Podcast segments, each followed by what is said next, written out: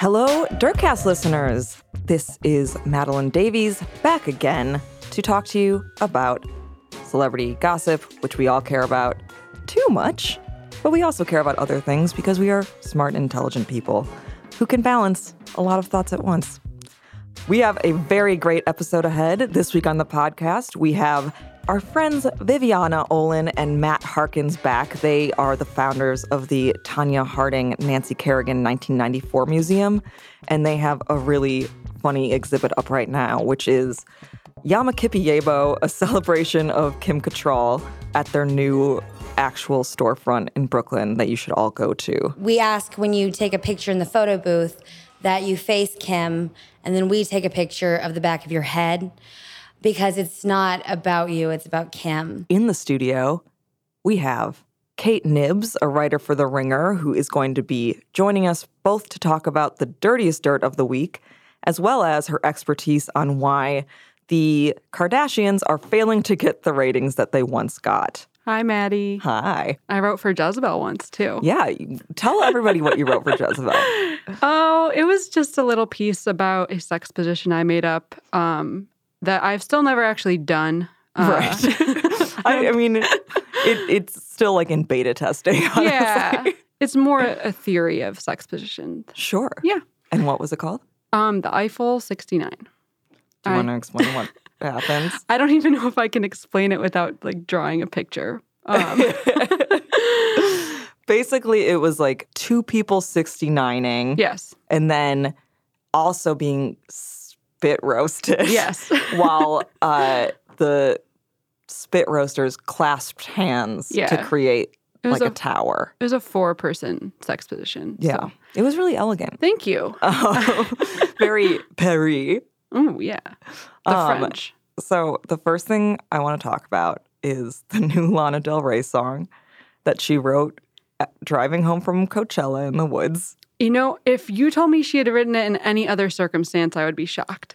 right? You're like, what? El- where else did she She definitely wrote it driving home from Coachella. I think she probably just like said it to somebody and they wrote it down. Like, I don't think she had a pen and paper. No, or she just like used a voice app. like she just kind of like droned it, like, huh, no, no, Coachella. Isn't it comparing Coachella to Woodstock in yes. like her laconic drawl sleeping, I might have an opiate addiction voice. So this song is Coachella, Woodstock in my mind.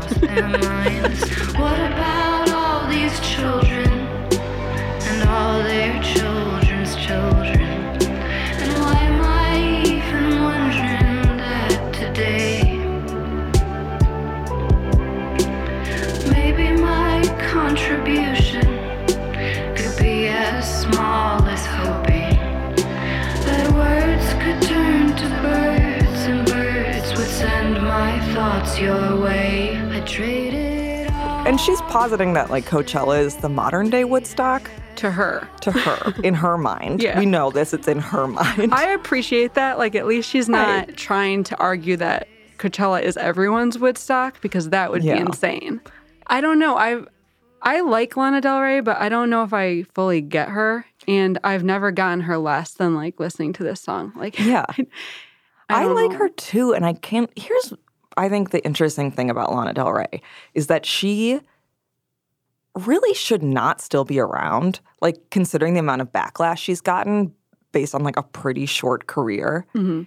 and she's a survivor, man. She is the most boring survivor. Right, but it's just like it's crazy to me that like she kind of outlasted the criticism of herself like after her really embarrassing SNL performance.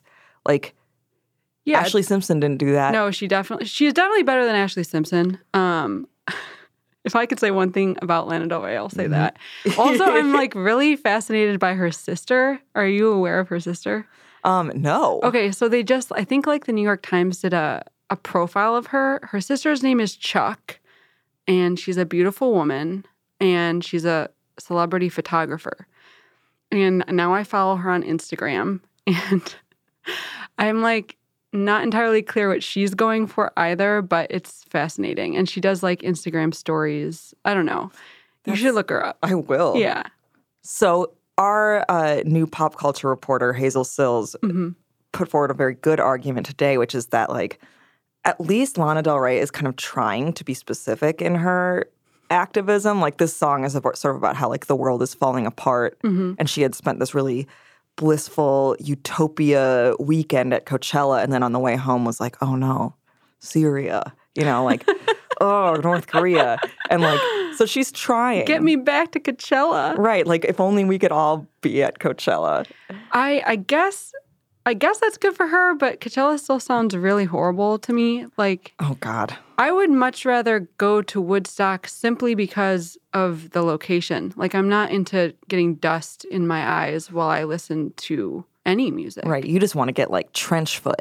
Yeah. Trench foot while like on a terrible acid trip. I would rather be like covered in mud than covered in dust.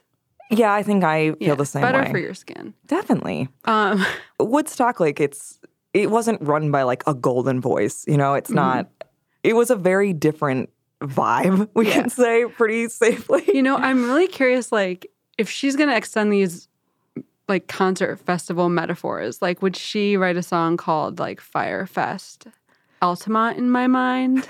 like I want to know. I want this to like go a step further. Yeah, she should just do like kind of how Sufjan does like the state themed album or like was gonna do the state themed Yeah. albums. She can just do the different music festivals. I wouldn't be opposed to that. Well, it's kind of just like a part of this is what Hazel was saying is that like Lana at least is trying to have a point of view where there's sort of mm-hmm. all of these really vague political anthems out right now where there's mm-hmm. like Harry Styles, Sign of the Times, mm-hmm. which I think uh literally just like has a line that was like, we gotta talk to each other. We don't talk enough. We should open up before it's all too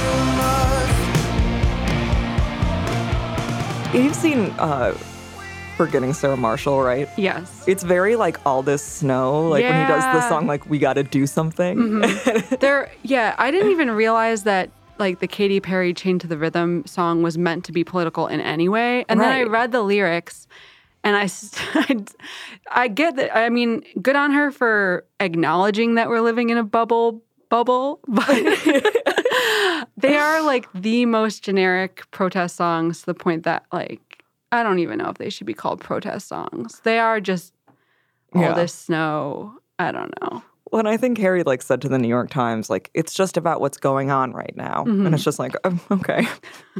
I want to say that about like every blog I write. When someone's like, "What's your thesis?" I'm like, "Well, it's just about Yeah. what's going on right It's now." just my perspective. Coachella in my mind. Coach, what is uh, Coachella in your mind? I, a hellhole. But yeah, definitely. know. It's like being stuck on a train platform for 40 minutes, and there's like no way out because the stairs are too full. oh yeah, no. Actually, I'd rather go to Coachella than do that. You'd rather go to an Yeah. inexpensive concert experience. yes. Yeah, I don't know if there are any truly good protest songs made anymore. it's hard, right? I mean, I guess it's like uh I don't know, like we're gonna be all right. The Mhm. Kendrick Lamar song is pretty good, Yes, that's true. but that's the only one that, and I'm sure like people are gonna be like, you forgot Mhm. all of these, and it's just like, yeah, I'm an idiot. Of course I did. Yeah, I guess I.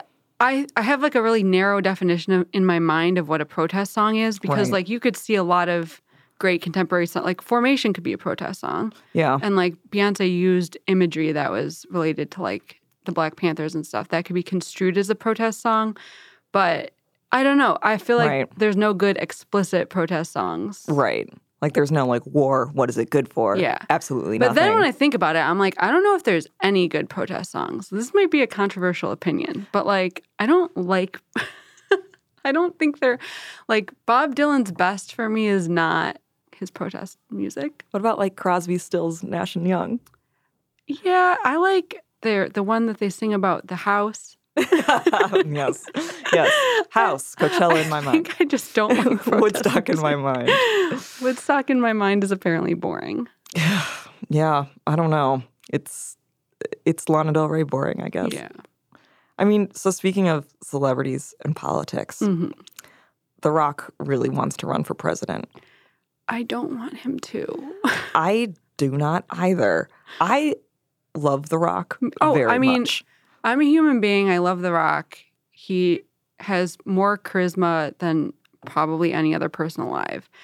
But he should not run for president. And I'm like getting very concerned that we will never have another president who isn't a celebrity. Right. Yeah. It's uh it's gonna the next one will just be like Derek Jeter, Tom Brady. yeah. Oh God, Tom Brady would. I would rather have The Rock than Tom Brady for sure. But The Rock has no political qualifications, and you know he seems like a great guy. But I just really don't like. He's sort of the equivalent of like a Harry Styles protest song where it's like, this is just about I like everybody. He does like everybody, and it's charming. But you can't. That's not how you make good policy decisions. No, it is not. I mean, so Caity Weaver, uh, who once wrote for Gawker, is now a staff writer at GQ, who is, she's so funny and she's so talented and she's such a great writer. She did this really great profile with The Rock last week, or it was released last week. That just like proves that he is like one of the nicest, most thoughtful people, but also like definitely an insane person. Yeah, it was impossible to walk away from reading that piece without liking The Rock even more.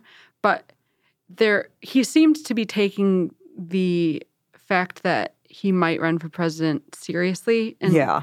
It alarmed me how the reaction on social media and stuff was sort of pro The Rock becoming the leader of America. And I guess like he's better than Trump, obviously, but yeah. I mean, like a Kit Kat bar would be better than Trump. yeah. And I guess he's not like, That was offensive to Kit Kats. no, I don't know. I don't know. I mean, like a Kit Kat would obviously be better. Like, do you do you have any celebrities that you genuinely think would be a good president? Oh my gosh. No. Yeah, me neither. Yeah, I, I don't want anybody cool. I mean, I guess like Obama is the coolest I think the president should get. Yeah, Not and I think he was Anyone actually considers Trump cool, but like no. I want like the law nerd Yeah, to be doing this. Like, I don't know. I want someone who's like studied constitutional law, is maybe not super charismatic, I want someone very ugly to be our president next. a hideous Yes. ghoul. yeah, All right, I'm for it. Just a blanket ugly president. yeah. Um, I we would haven't like had one in a while. no. I mean, I'm like, did you think George Bush was hot? Um, which one? I'm I'm I'm a gape that we have to specify. Um, all right, we'll start with uh, W. I okay. I don't think W was hot, but I don't. He he had charisma. Right. I don't think Um, you can win without having yeah. something. I think he wasn't You'd have ugly. a beer with him, as Yeah. I, I don't think either the Bushes were ugly. Clinton was unfortunately attractive. Um, Bill. Was it just like that he could play the saxophone? You were into that? Yeah. He seemed He'd take you to McDonald's, Yeah. then He, he'd play the sax. he was he was attractive in like a pervy way. About Reagan? You would like Reagan was good looking when he was younger. right, Yeah. but then he just I don't think there was an- jelly beans. Like the ugliest recent president was Ford yeah. and I guess Nixon. Okay, so we're using. All right, I can see what you're saying. I want someone like I want a Taft in office. Although I actually I guess Trump is like the most Yeah, there you go. You got what you wanted. You got an ugly president, and you know who he is? He's Donald Trump. uh, I- you yeah, willed this into being. I have to rethink this. if anybody has like upset or hate mail for Donald Trump, just send it to Kate Knibbs. No, I, I take back everything I said because Trump is very unattractive. I want an unattractive non celebrity president. Yeah, you would like not Dwayne the Rock Johnson. Yeah. I would like to read just like the intro to Caity's piece because it just is like such an intense description, um, which is when Dwayne Johnson meets you, and I can assure you he would love to, the first thing he will do is ask you 6,000 questions about yourself and remember the answers forever. If you are a child, good luck getting past Dwayne Johnson without a high five or some simulated roughhousing. If you're in a wheelchair, prepare for a Beowulf style epic poem about your deeds and bravery, composed extemporaneously, delivered to Johnson's Instagram audience of 85 million people.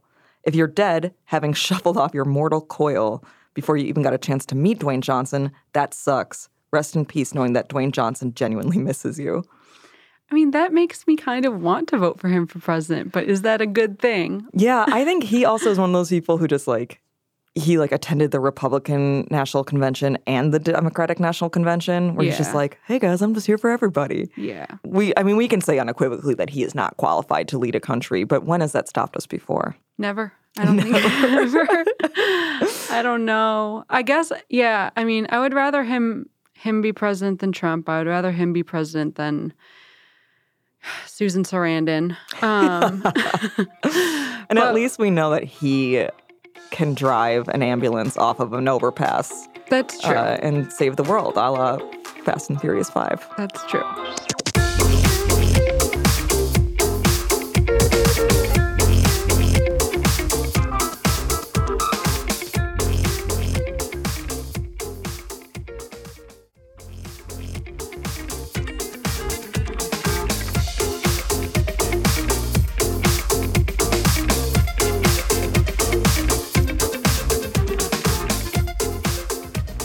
Moving on. Um, the rumor that Avril Lavigne has died I love this conspiracy theory. persists. I love it so much. And I wish all conspiracy theories would be like Avril Lavigne is dead because Right. it's so specific and harmless. I mean, I guess it's not harmless to Avril Lavigne because it probably messes up whatever, um, I don't know, public persona she's going for. But like in that she appears alive instead of dead. Like, we were like, we thought you were going to be a ghost. I, yeah, but it's one of my favorite dumb celebrity conspiracy theories. And one of the reasons why I hate like Pizza Pizzagate in the way that there's all like this horrible, horrible Sandy Hook truthers and like the rise of Alex Jones is because it's made liking conspiracy theories much harder to do without Right. feeling bad. Like yeah, you're like, oh, this actually has like long term effects that are really damaging. yeah, like I I still get a kick out of Avril Lavigne is dead. And I still yeah. Do you believe that she died in 2003 and has been replaced with a body double? I don't, but I love that that idea exists and people are, you know, they're really creating a narrative and Yeah. it's storytelling. Do you think if you were a celebrity and there were death rumors about you, and it's mm-hmm. always like it latches onto certain people, right? Where there's like Fred Savage death rumors all the time, there's Avril death rumors. Do you think you would think it was funny? I think it would depend on how secure I was. like Devon Sawa, there's a rumor that he died too. Yeah. The guy from Casper. I, you don't have Oh, to yeah, tell me who Devon. Sawa is. Um, was I not 10 years old? Yeah. And In 1997. I think if I was like a Devon Sawa level celebrity, I would be sad that people thought I was dead. Yeah. and because I would want people to know I was still alive. But if I if I wanted to get out of the public eye or I felt good about my career, I wouldn't mind it. You're like, good. I'm Yeah. glad that you think I'm dead. Yeah, I would play into it maybe. Here, here's why I don't feel bad for Devon Sawa. um, there is a rumor that is very likely based on timeline. Mm-hmm. Um, that this part's not a rumor. Danielle Fishel of Boy Meets World, Oh yeah, better know. known as Topanga, she like filed a domestic violence report against a boyfriend who, at the time it lines up, was probably Devon Sawa. Mm-hmm. No. Yeah. Are you are you ruining Devon Sawa for me right now? Right? Sorry. Now and then will never be the same. Oh. Um, but that was like one of the things where it, it makes me very like you get what you deserve. Are Sawa. you sure it wasn't the guy who played Eric on Save or Boy Meets World? Because they look a lot alike. yeah, no, it was just Eric. Okay. My mistake. Don't drag Sawa's name through the mud in my presence. um, I'm so sorry, It's okay. Devon. And again, I this has like not been proven. It just is like a thing that like the timelines do match up. That's scandalous. I know. Shit. Um, did you see the email that Steve Harvey sent his staff? I did see the email and I I had some conflicting emotions about it cuz on the one hand I like get where he's coming from a little bit. It sounds really annoying to have people constantly coming up to you. Maybe he did need a little peace of mind. Right. It's like thi- so to break it down. This was uh, an email he sent to his staff. Yes. where he basically was like, never approach me without an appointment. He didn't communicate his needs in a very elegant manner. Yes. he says, there will be no meetings in my dressing room, no stopping by or popping in. And then in all caps, no one. uh, do not come to my dressing room unless invited. I'm so confused about all these people who are like seeking out Steve are just, like, Harvey's popping in. counsel. Like, if I, he doesn't seem very wise. I know he wrote a self help book, but it it's I've never read it either. It was like think like a man, act like a lady. Yeah, then the movie they like spun off. Yeah. uh, think He like a man and like think like a man too. Yeah, he sounds like someone with horrible advice. So I'm Yeah. like, I'm I. He sounded very rude. His note was very rude, but I think it's going to be best for everyone because now Yeah. all these poor people that work for him aren't going to get horrible life advice from Steve Harvey. Right. Or maybe it's just like, fine, like you didn't want to hear these notes. This show is bad now because you are a dick. What show is he on? He just has a show. I think it's just called The Steve Harvey Show. So he's Um, wearing a lot of hats. Yes. He's a busy guy. He's also like a not a great person. Like a I mean, lot he of wrote his, a book yeah. called "Think Like a Man, Act Like a Lady." Yeah. And a lot of his like advice on his show, he does like a lot of relationship stuff. Mm. He's a real really Devin like boils down to like being like, do what your husband asks, you know? Yeah, I think the less people that talk to Steve Harvey, the better. Yeah, I think you're right. There he did um a an interview with with uh I almost said Stephen King with Larry King. if only it was Stephen King. I would watch that. Yeah, with Larry King several years ago, where he said something about how he doesn't trust non Christians because he was like, if you don't believe in the Bible, hmm how do you even have a center of morality? Like, how do you even know what morality is if you don't believe in the Bible? And I was just like, maybe does that make me a better person in that like I come to my own conclusions about Mhm. like I shouldn't hurt another person Yeah, I would- without like using like a rule book? Also, like the Bible is very similar to the Torah and the Quran, so why be so exclusive? Yeah.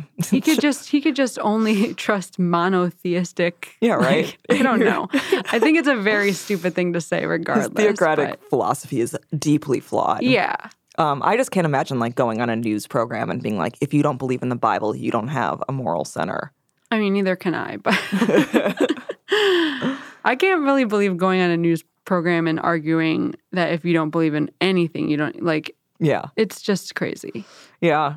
His response to this whole his like staff email being leaked too was just like, yeah, I could have worded it worded it differently, but Mhm. you guys shouldn't come into my dressing room. I just didn't want to be in this prison anymore where I had to stay in this one little room, scared to go out and take a breath, breath of fresh air without somebody approaching me. So I wrote the letter, man. I don't apologize about the letter. Which again is just Fair like enough. There, don't go into Steve Harvey's dressing room. Everyone leave him alone. all caps. Let him fade away. Let I would love for there to be Steve Harvey death rumors. I want him to achieve that level of obscurity. just the rumors. Yeah, no, no, just the rumors. Yeah, no. he can. He's fine.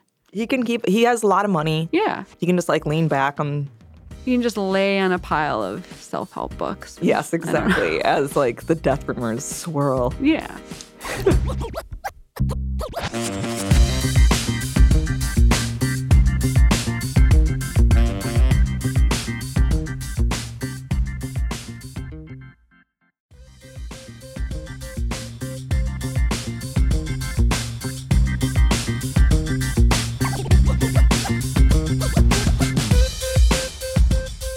now, Kate, hmm I want to talk to you a little bit about why I brought you in here.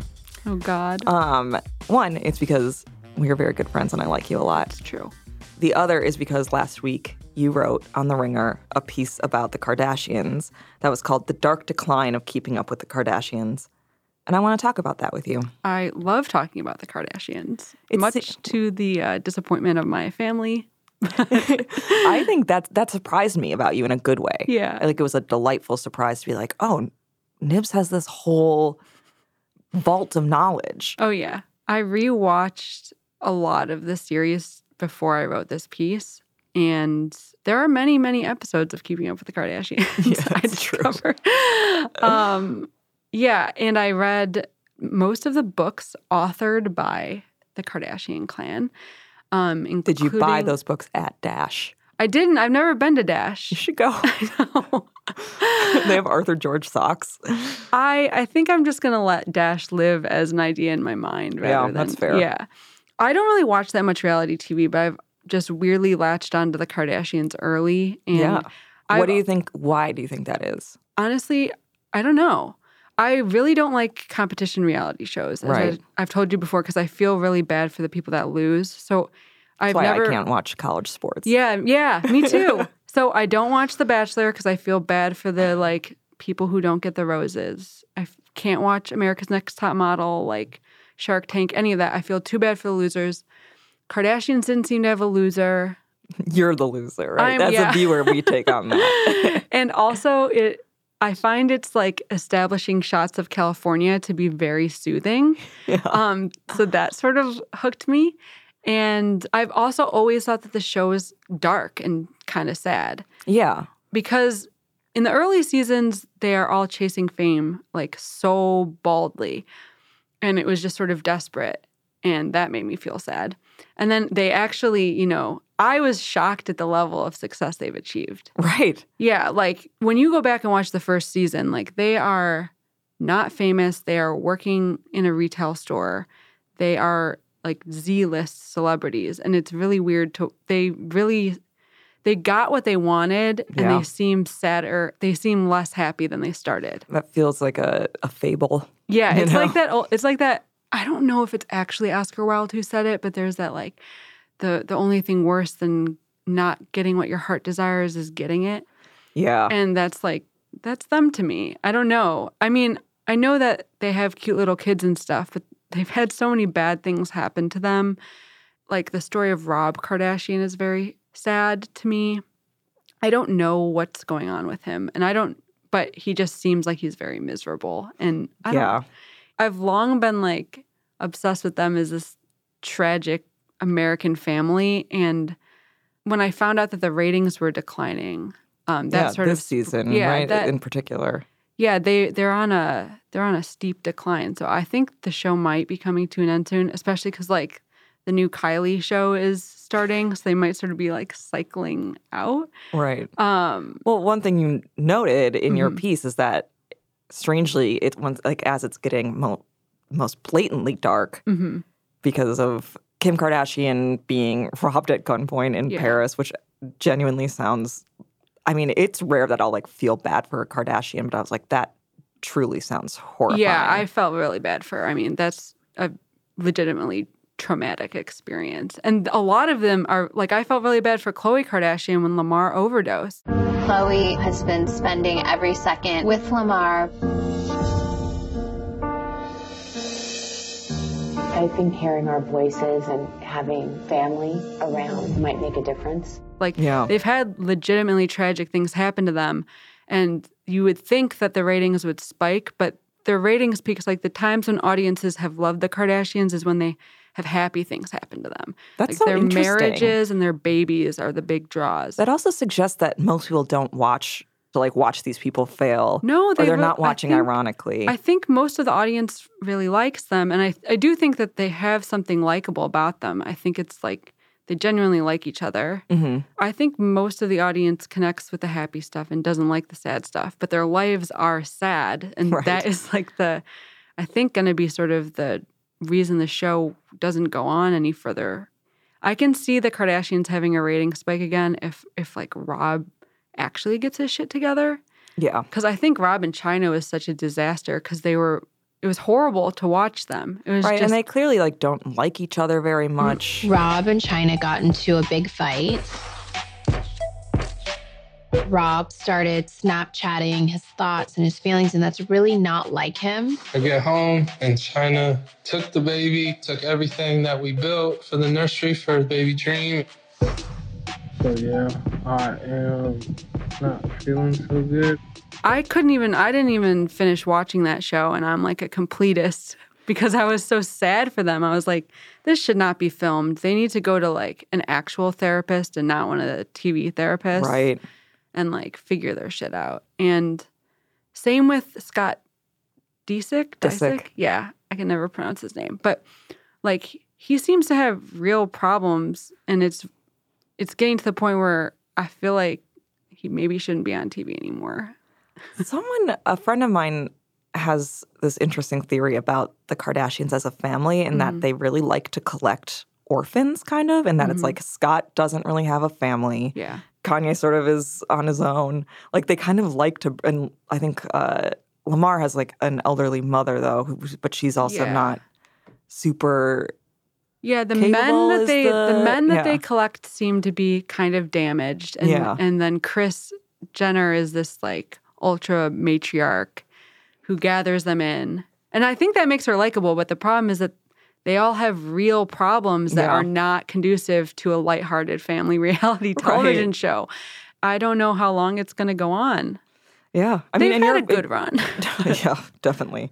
I mean, in your piece, you quote uh, some of the ratings that you found via Forbes. Mhm. And so the robbery episode, which was this past season, uh, drew in, or this season, this current season, drew in 1.58 million viewers. The episode where Kris Humphries proposed to Kim, I mean, another person who probably like would benefit from some death rumors, Kris Humphries. Um, that captured more than 3.3 million viewers. And then the delivery of Mason, Kourtney, and Scott's baby Mhm. brought in a whopping 4.8 million viewers. So it's crazy that, yeah, again, the most traumatic thing that's happened to them Yeah. is people don't want to tune into it. No. And they I think the show actually handled um like Kim's robbery pretty well. Yeah. Two guys holding another guy down in police uniforms, but right outside of my bedroom, five feet away. So I slid off my bed and picked up my phone and I'm like, I don't know how to call 911 in a different country.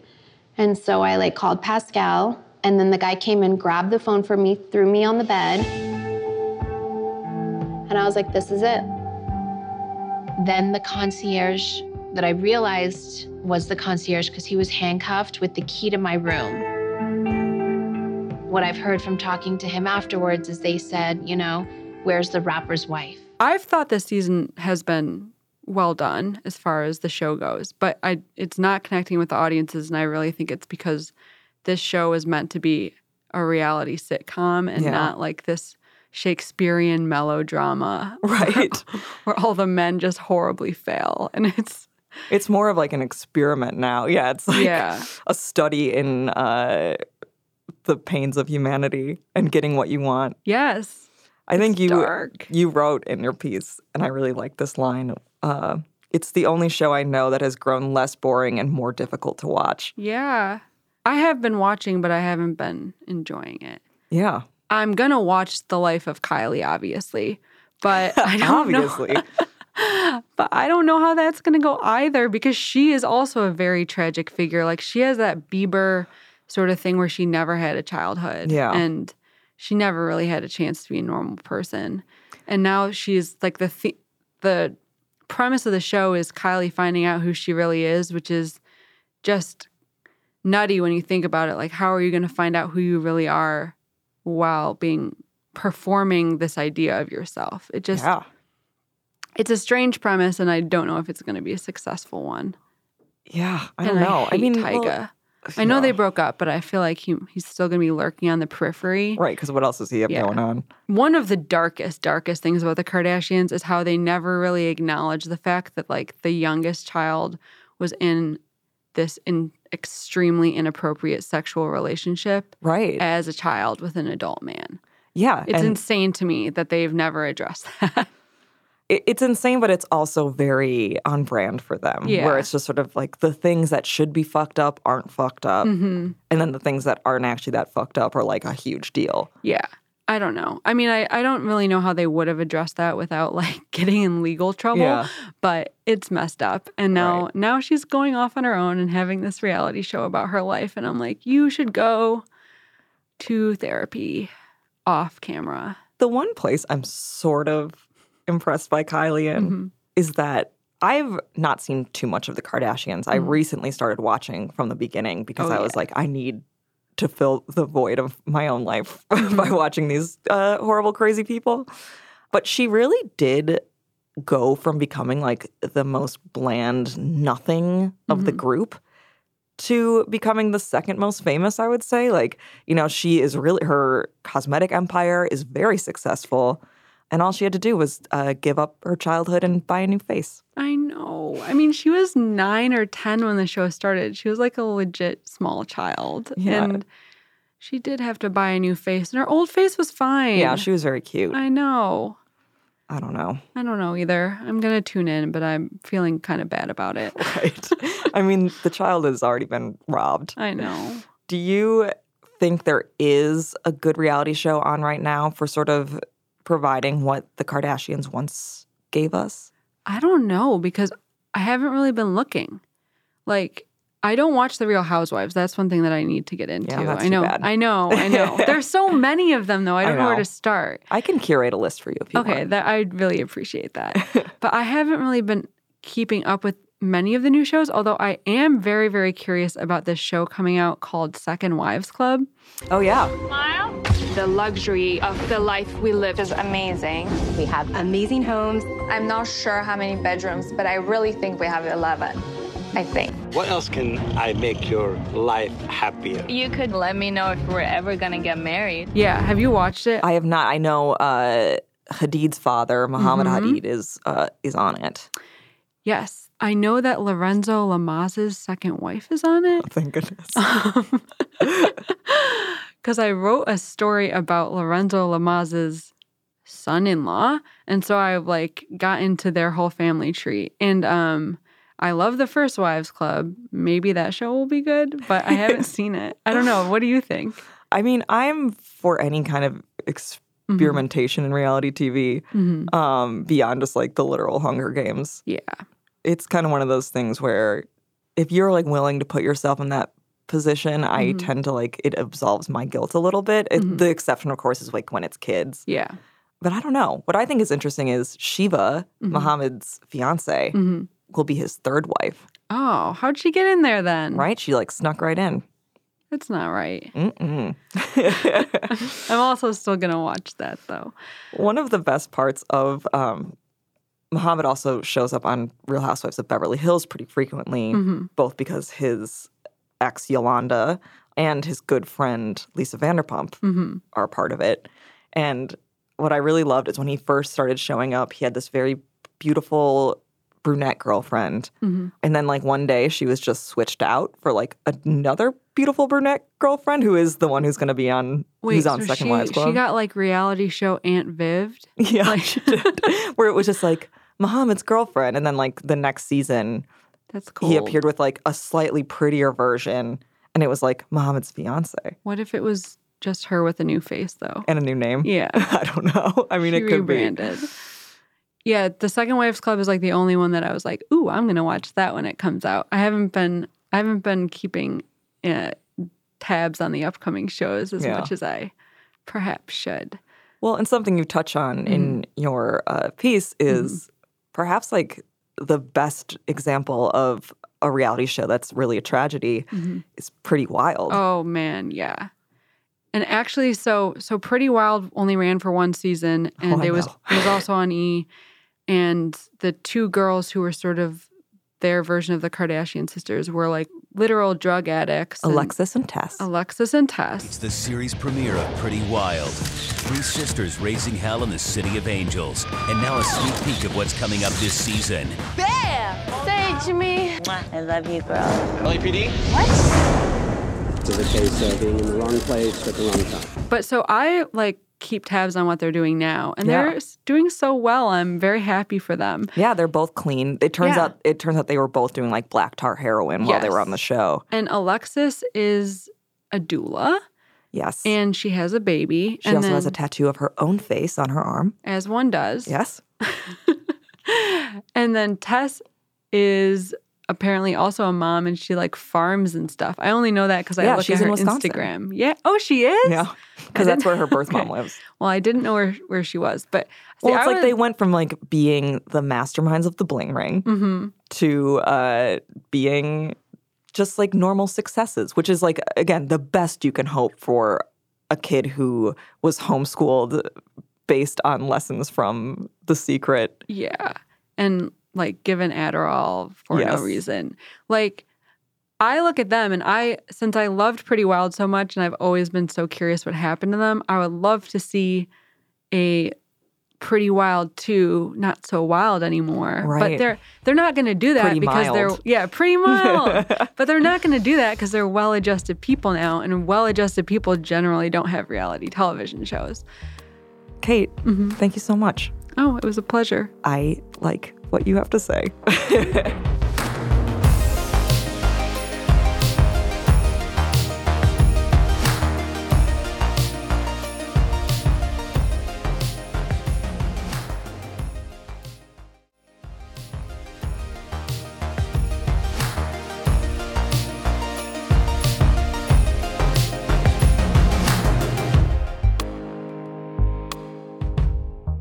So last Friday, I, along with my producer, Levi Sharp, went down to Atlantic Avenue in Brooklyn, uh, the border of Bed-Stuy and Crown Heights, which is the new storefront for the Tonya Harding Nancy Kerrigan 1994 Museum, which you might remember from our special Tonya Harding episode. And it's run by Viviana Olen and Matt Harkins, who we interviewed back then and were an absolute delight.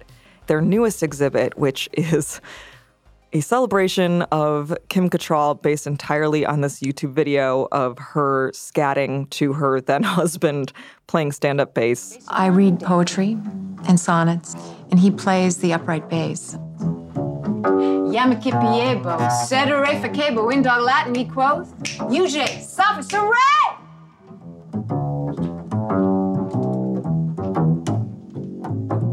Well, he bit all the he dogs and winked at all the she dogs. The town never knew such a hullabaloo as that little dog raised till the end of that day. And it is so much fun and it's really, really funny.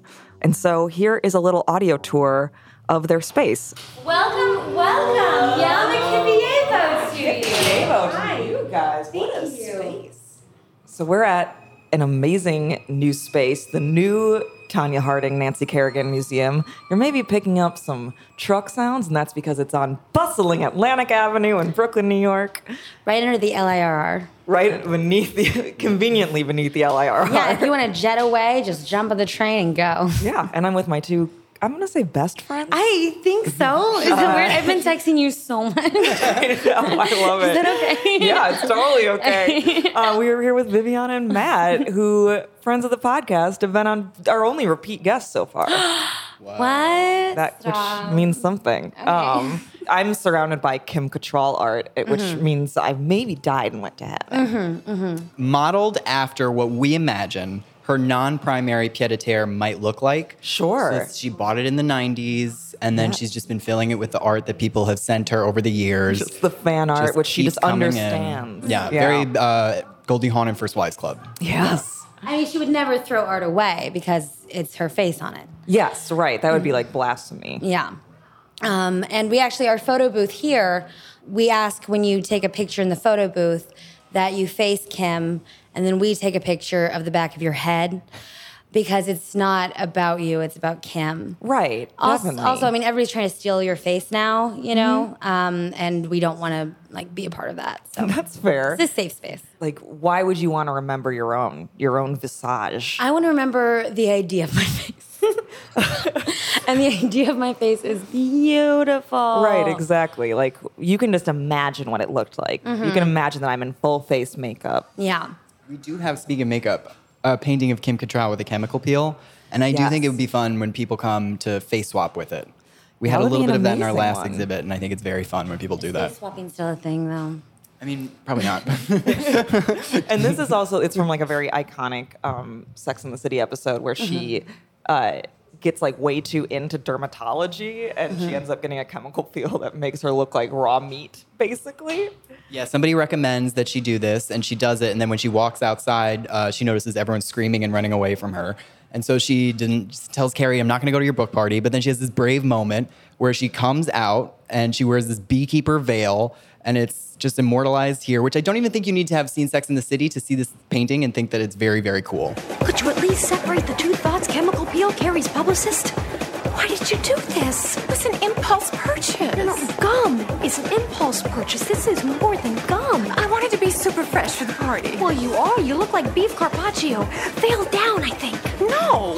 If you knew how many dinner parties I've sat through across from one of these, and you were able to eat, It's very good, and this is by Lauren Collins, who does a lot of really Laura Collins, yeah. yeah. She it's, she does a lot of very good like pop culture art. I said Laura. I'm sorry. The thing about the Laura Collins pieces is you can see them and they're amazing the moments she chooses. But when you see them in person, it's a whole different experience. It's like it's like alive. You know what I mean? Is that weird? Yeah. You know what I mean?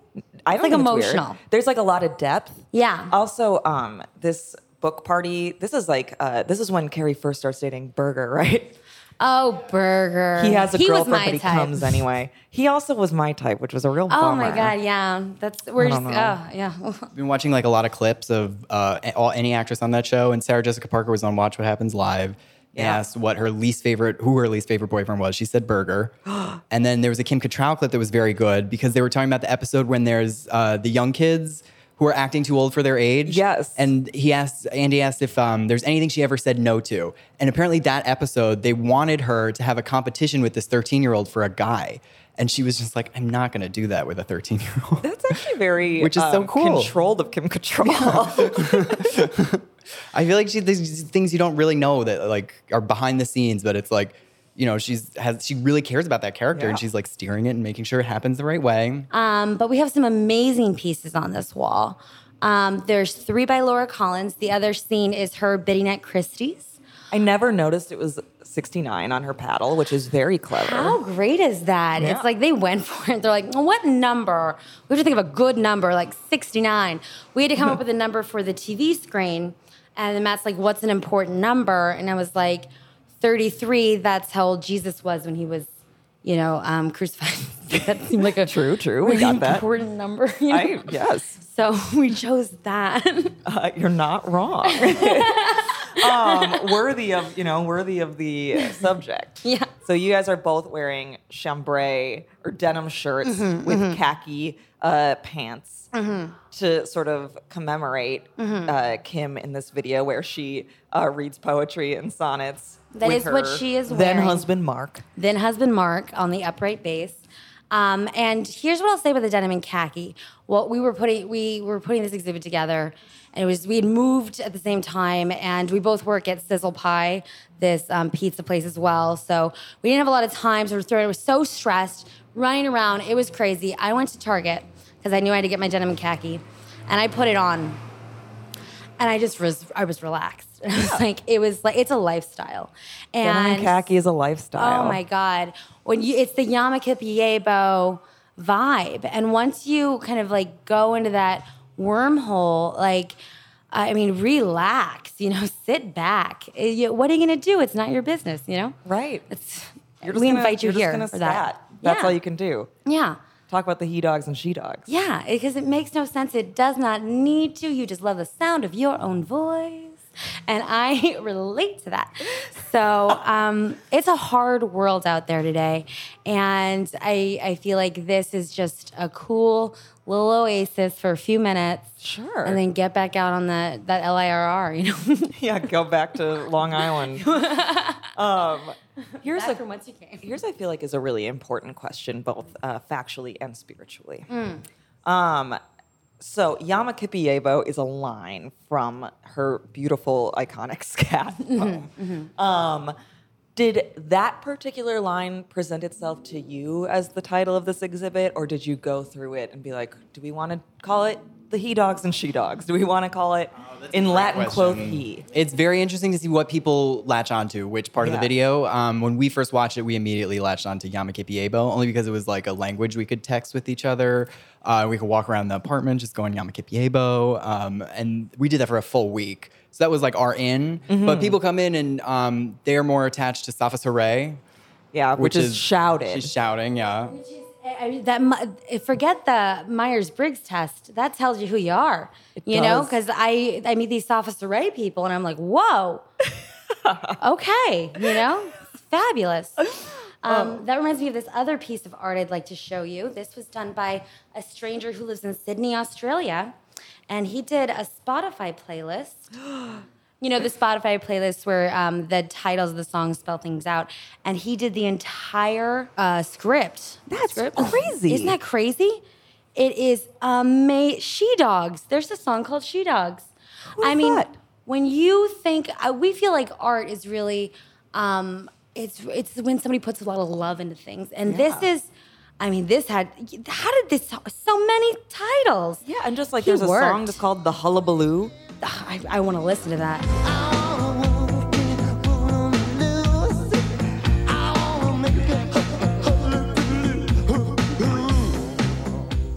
I feel like this is if you listen to this straight through, like all these rhythms that you this is like what you kill yourself to. Yeah, it really is like would be this the the soundtrack of a manic breakdown. So yeah, so that when you have a manic breakdown and, uh, and an episode, then go ahead and um, find that playlist. Um, can we just actually just walk around the museum and have you explain just it just piece by piece? Oh, we would love that. Um, Matt built this. He's he's the king of the paper mache. Um, and we wanted just kind of to have all of her moments. So the videos that loop here are, of course, the original source material, followed directly by Yamakipi a celebration of Kim Cattrall on ice, which was conceived and directed by Tommy Dew, who I know from Facebook. And he's actually a figure skater. Him and his crew for Disney on Ice were on the road. And he had somebody do an original song for it, and um, which remixed this. It's like Sapa So Ray, and then it's like it's like a club mix. It's so great. And then this fabulous figure skater Maria Starr um, did the dance. It's like Robin. Uh, it's like uh, the lights. It's so fabulous. It's gonna come up in a second. And then lighting. And, oh, they had a. Oh, it's that. It's so technically fabulous. Here it is. Should we watch for a second? Yeah. I read poetry and sonnets, and he plays the upright bass.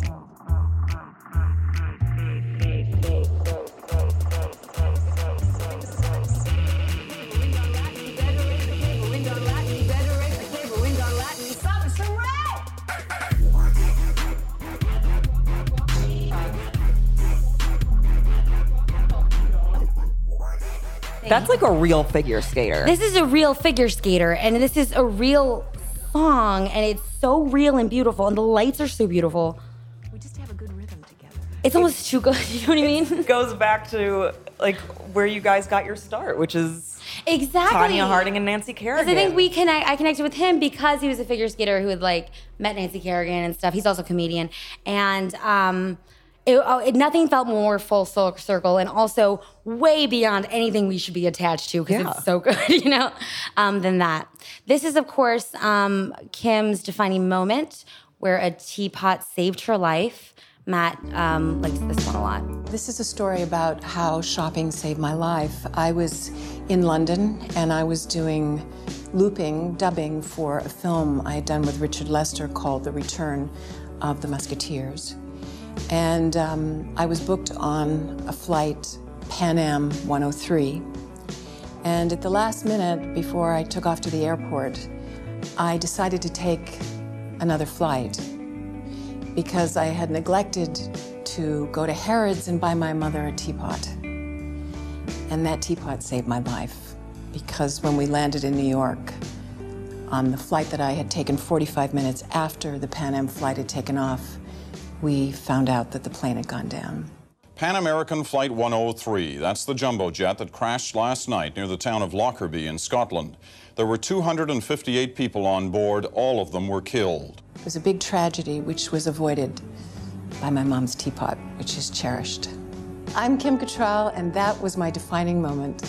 Oh my God. So this is, Everyone's like, crying. It's a over it, prime. We wanted to like put it. I mean, obviously the the celebration of Kim Cattrall on ice is so great because it's sort of em- emblematic of the whole museum, which is this video that people love so much Mhm. that they will create this whole tribute to it, and we'll all know what it is. But then these other videos also proof that she just needs to be on television more than she is. It's insane that she's not on TV more. No, she's uh, magnetic. Yeah, everything she does, every like, this is just from some Canadian television show. Then there's another clip coming up from Architectural Digest, and she just makes all of these total magic. All right, and then we have the uh, gift shop. This is the administration desk slash gift shop. Um, you'll see here's um, so we have some collectibles. We have the Aura spray from our last exhibit. This is a vegan Aura spray of Kylie Jenner's Aura. It's Kylie Jenner's Aura smells like guava, cucumber, and glitter. I'll just go ahead and spray Kylie. this. It's by um, it's vegan, so so you're good. You know. Um, It's, good. it's not meat spray. um, then, of course, that's also available on our website or here in here. Uh, we also have the Olsen twins Heidi from Dinosaurs, a retro metal lunchbox. Ooh, it's a lunchbox. You could bring your office uh, sandwich Yeah, in it- there. that's for the kids. If you want your kid to be the coolest kid in school, that's what that is. yeah, because all of the kids will get it. Oh yeah, they're not going to be beat up at all. um, and this, of course, is our witchy fashion twins poly chiffon unisex kimono, which is really our venture into athleisure. Um, that's beautiful. This is an indoor and an outdoor kimono, which we feel is really fabulous. It can be belted or not. Um, Matt likes to wear it not belted. It's really more of the more masculine look. But really, however you feel most comfortable, you sure, know. and it has the Olsen twins artistic renditions of the Olsen twins facing each other Mhm. like two storms. You know. Oh my god, They're that's just beautiful. two hurricanes about to collide. We always like to say that they, when they communicate with each other, it looks like they're talking in photos, but really it just sounds like two buoys dinging back and forth, like in a distance. Yeah. it's like hopefully that will happen like when you wear the kimono. That um is poetry, much like the work of Kim Cattrall. This, of course, is um, the plate we talked at great lengths about. Um, and the last po- time we were on your podcast, and you purchased something from the store and you forgot to purchase the plate, and so I just send that along I- for you. So yeah. how do you like it? I actually genuinely use it almost every day. you don't eat off it, right? I do. Okay, you really can't. you really can't do it. It literally says not for food use, may poison food. So I texted you to do that. I said don't. You like, said don't put any hot stews on it, is what you said. what she said is don't put any hot stews on it, which I thought I could still get away with like a bagel. I just didn't want to say that her stuff was poison, but it's a decorative plate. You know what? If this is how I go out, I will gladly go out that way. Please speak at my funeral. And I want I want I want someone to do the stand I'm not going down for this, Madeline. No. I want someone to do the stand-up face uh, routine. All right, I also got this mug. you Can I for drink out of? I got a mug the, with the mug, Olsen. the mugs, of course, are mugs. Those are fine. Okay. Just the Thank God I'm only half dead. um, Oh I God, I will. hope nothing happens to her. I will tell my roommate that as soon as I get home. To be fair, I have eaten off of it. Um, this is now we start in the art. Um, so this first is a series of drawings and a painting by Lila Freeman. It's called Kim Hesitates. You know, and this really, when we saw it, we were like, whoa. You know, it's genuinely gorgeous. It's genuinely gorgeous. Yeah, and I'm not being like ironic fun. Like they like these are really beautiful drawings Beautiful. and paint and it's paintings. emotional. It makes you like think. You know. Yeah, the final one, which is uh, it's most of them look like they're charcoal on paper or uh, Mm, gra- uh, mm. graphite on paper. China marker. China marker, and then Mm. the final one is uh, fully realized with paint, and it's very emotional. Like you can see like the angst in Kim's face as she um, scats about he dogs and she dogs. Well, that's why the video is so great because she's committed 100% to just Yeah. nailing this poem. Has she ever done anything that she's not committed 100% to? No, to? absolutely not. Yeah, no, she's she's fully in it. Okay, so this is the tarot deck by Rosa Escandon. She did an entire major arcana deck. This is, and um, we change it out every day. So this is today's reading. Um, but we also have merch alert. You can pre-order a deck as well um, to actually do readings with, and it's very chic. And what I want you to do is I want you to give a little shuffle, put your energy into it, and then put it there, and then cut it once. The Emperor. Oh, that's I got the Emperor. And what's what is that from? Witness for the prosecution. That was uh, very recent. Kim Cattrall uh, starring role on that program. The Emperor. A card of stability and structure, the Emperor stands tall and in charge, like Kim's character and witness of the prosecution. And what this means for you Ooh. is that you're in a place where you have like more responsibility and you um the, uh, you're lots happening at once and you're not shaken from it you are as long as you lean into um, just your strength, uh, and that's so generic. But it's like at a time right now, you just have to keep on coming back to that and not doubt yourself, and because you're you're killing it, and you're and you're gonna do great. So that's what that card means. I'm a little psychic. That's not. Um, I'm not being full of shit here. That's really true to my life right now. So thank you. Yama Kipiebo. Yama Kipiebo. Yama Kipiebo.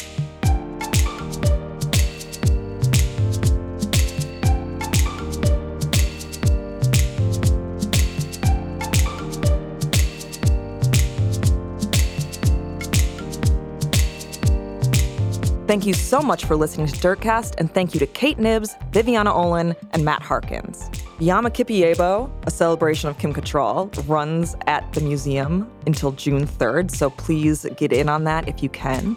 It is located at 1436 Atlantic Avenue, and it's open Friday, Saturday, and Sunday, or by appointment. Also, just to uh, give a little plug to an event that I'm participating in this Friday, May 19th at 7 p.m. Viviana and Matt are hosting a Real Housewives symposium at the museum. Tickets are on sale at their Facebook page. It only costs, I think, like $5. So there's really no excuse besides you don't live in New York and you're not willing to fly in to hear me talk about Ramona Singer, which I understand, though I am disappointed.